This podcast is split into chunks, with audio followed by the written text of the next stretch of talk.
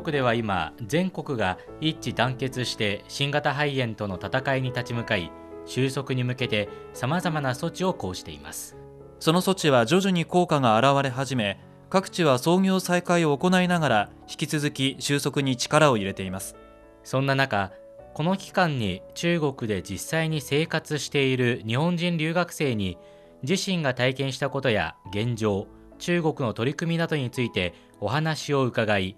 若者の観点から今の中国を伝える特別企画をお届けします。お相手は私劉英と。星和明です。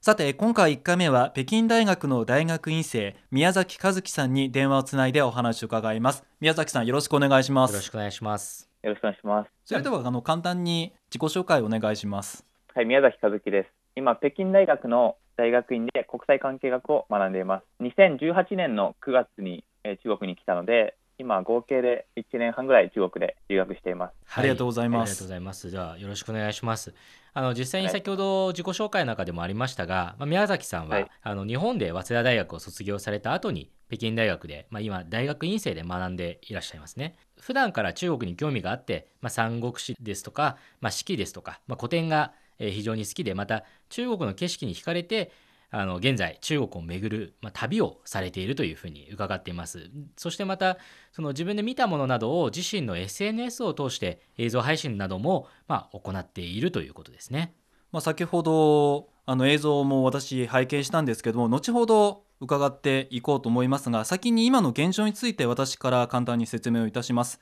え宮崎さんは現在中国を旅行中でまさに旅行中に新型肺炎蔓延の影響を受けて広東省広州市で現在足止め中です。そして収録している今日は3月6日の金曜日です。今日現在の国家衛生健康委員会の公式サイトの最新データでは5日の24時までで中国全土の感染者数は累計8万552人。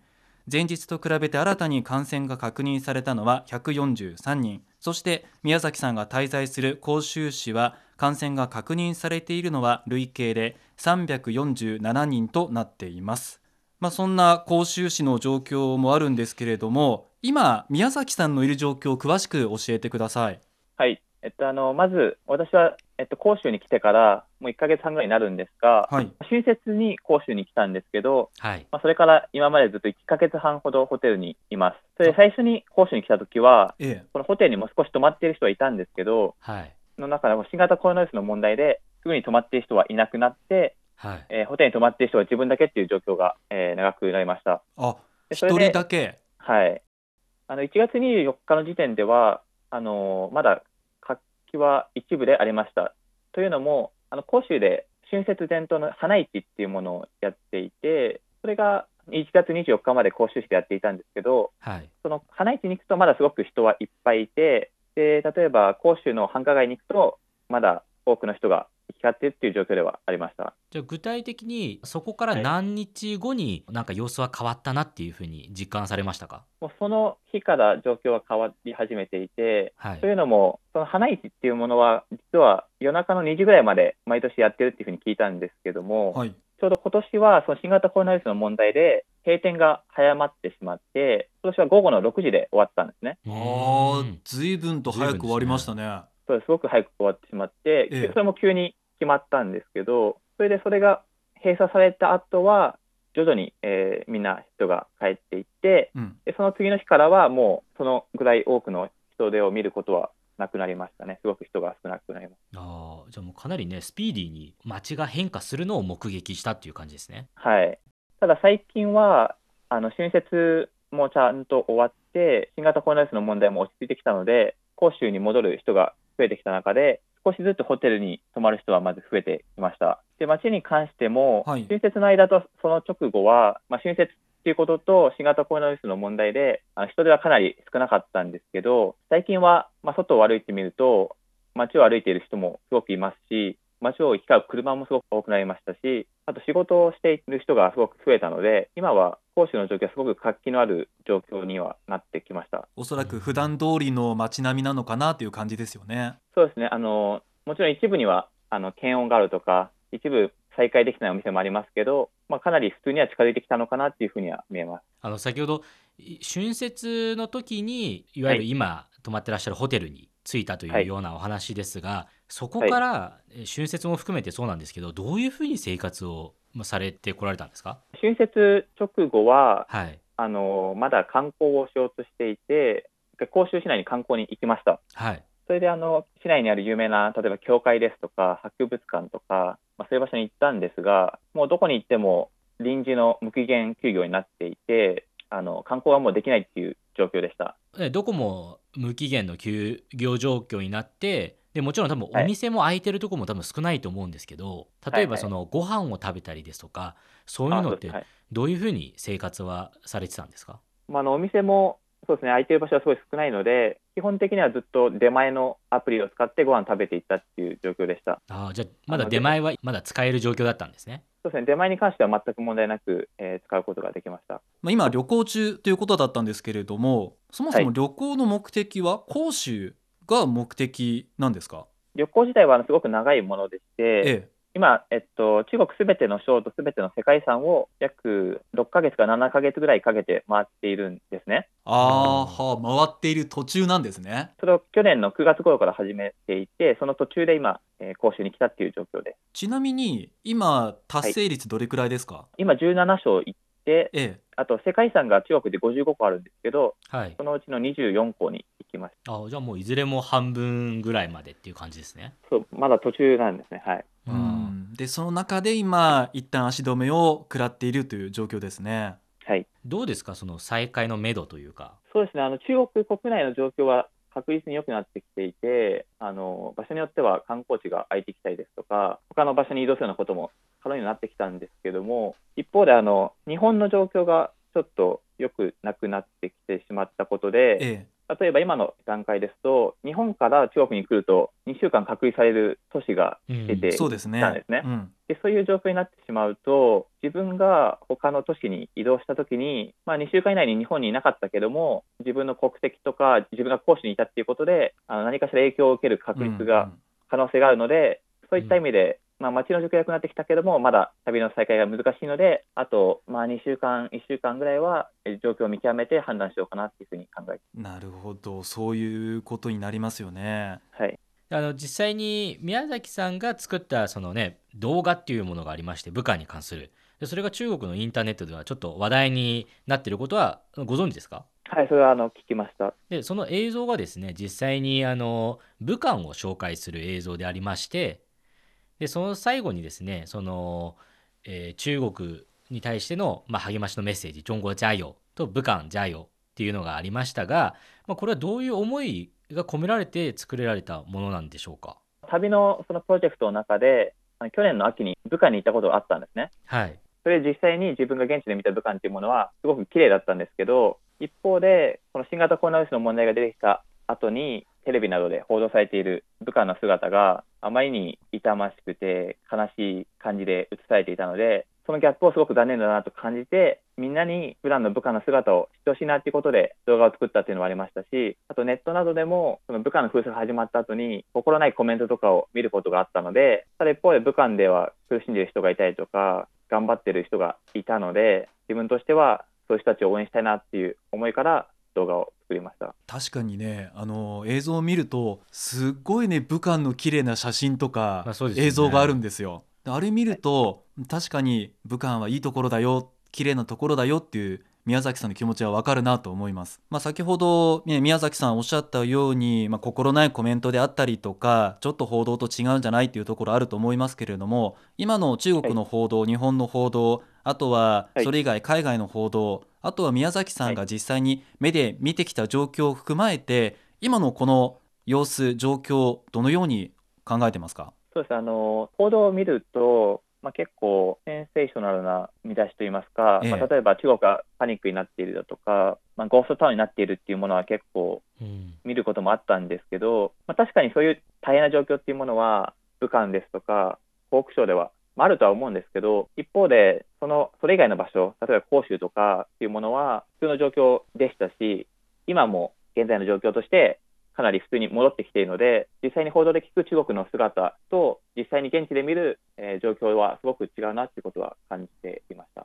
まあ、実際にさっきのあのお話の中でもありましたが、ね、その早く町がまあふあの全体的に対応して、今、徐々に活気づいてて、まあ、戻りつつあると、そういうふうにあの現地に滞在している宮崎さんが感じてるわけなんですが、まあ、そこを通してやはり町全体が今、あ元通りに秩序が回復されてるんだなっていうふうに、まあ、強く実感したわけですか？基本的には、えー、町の状況は良くなってきていますし、普通に戻ってきているんですけど、まあ、ただ一方で、一部の居住地域ではまだ、えー、閉鎖されている場所もありますし、観光地にしてもやっぱり閉鎖している場所もまだ多いですし、いろんな場所に移動するにしても、検温があったりとか、何かしらの制限があることはやっぱり多いので、はい、そういった意味では、この問題の影響を間違いなく受けてはいますけど、一方で報道に以前言われていたほどひどい状況ではなくて、もう少し落ち着いた状況だなっていうふうには感じますね。うんやっぱりその中でその多分宮崎さんもあのご自身で情報をチェックしてる時にいろいろ見てるかもしれませんが、はい、その中国が、ね、国を挙げてまたは地方政府も全力でそのいろんな対策とかに取り掛かってきた中で宮崎さんはこの対策とかいろいろ見てどういうふうに思われましたか？そうですねあの、まあ、この問題の深刻さを認識して、まあ、対策しようって思ったところからの対策はすごく早いなっていうふうには感じました。っていうのも、この問題がすごい深刻だっていうふうに認識され始めてから、まあ、いろんなところで対策され始めたなっていうふうに感じていて、まあ、例えばその検温とか、はい、検温っていうものはあのどこでも一瞬で始まりましたし、あと、例えば住んでいる人の、えー、情報を登録して、うん、住んでいる人の健康状態をチェックして、情報を登録するとか、うん、マスクにしてもすぐにみんながつけるようになりましたし、あとはまあ一部のエリアの閉鎖ですとか、春節の延長とか、例えばホテルに、あの例えばエレベーターの中のボタンを押すところにあのティッシュボックスがついて、うん、あのボタンをね、ちゃんと押すときにティッシュを使って押して清潔に押せるようにとか、まあ、どの対応を見ても、まあ、すごく早いなっていうふうには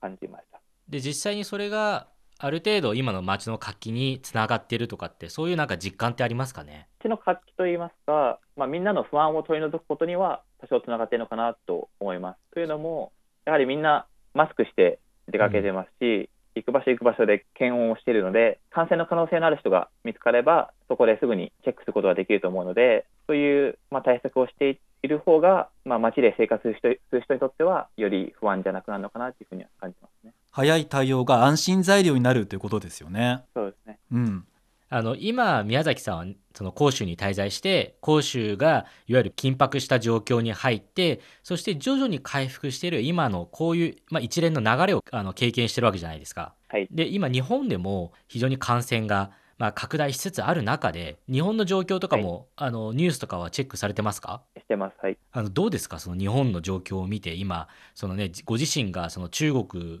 で体験したようなその過程を、まあ、比較した上で今の日本の状況をどういうふうに感じますか？まあ、日本の状況はすごく心配していて、というのも、やはりなかなか日本の場合だと、仕事を全部辞めさせるですとか、人が出てくることを禁止するっていうことはなかなかできないので、はい、そうなると、例えば東京とかだと、まあ、東京とか都市部だと、やっぱり満員電車とか、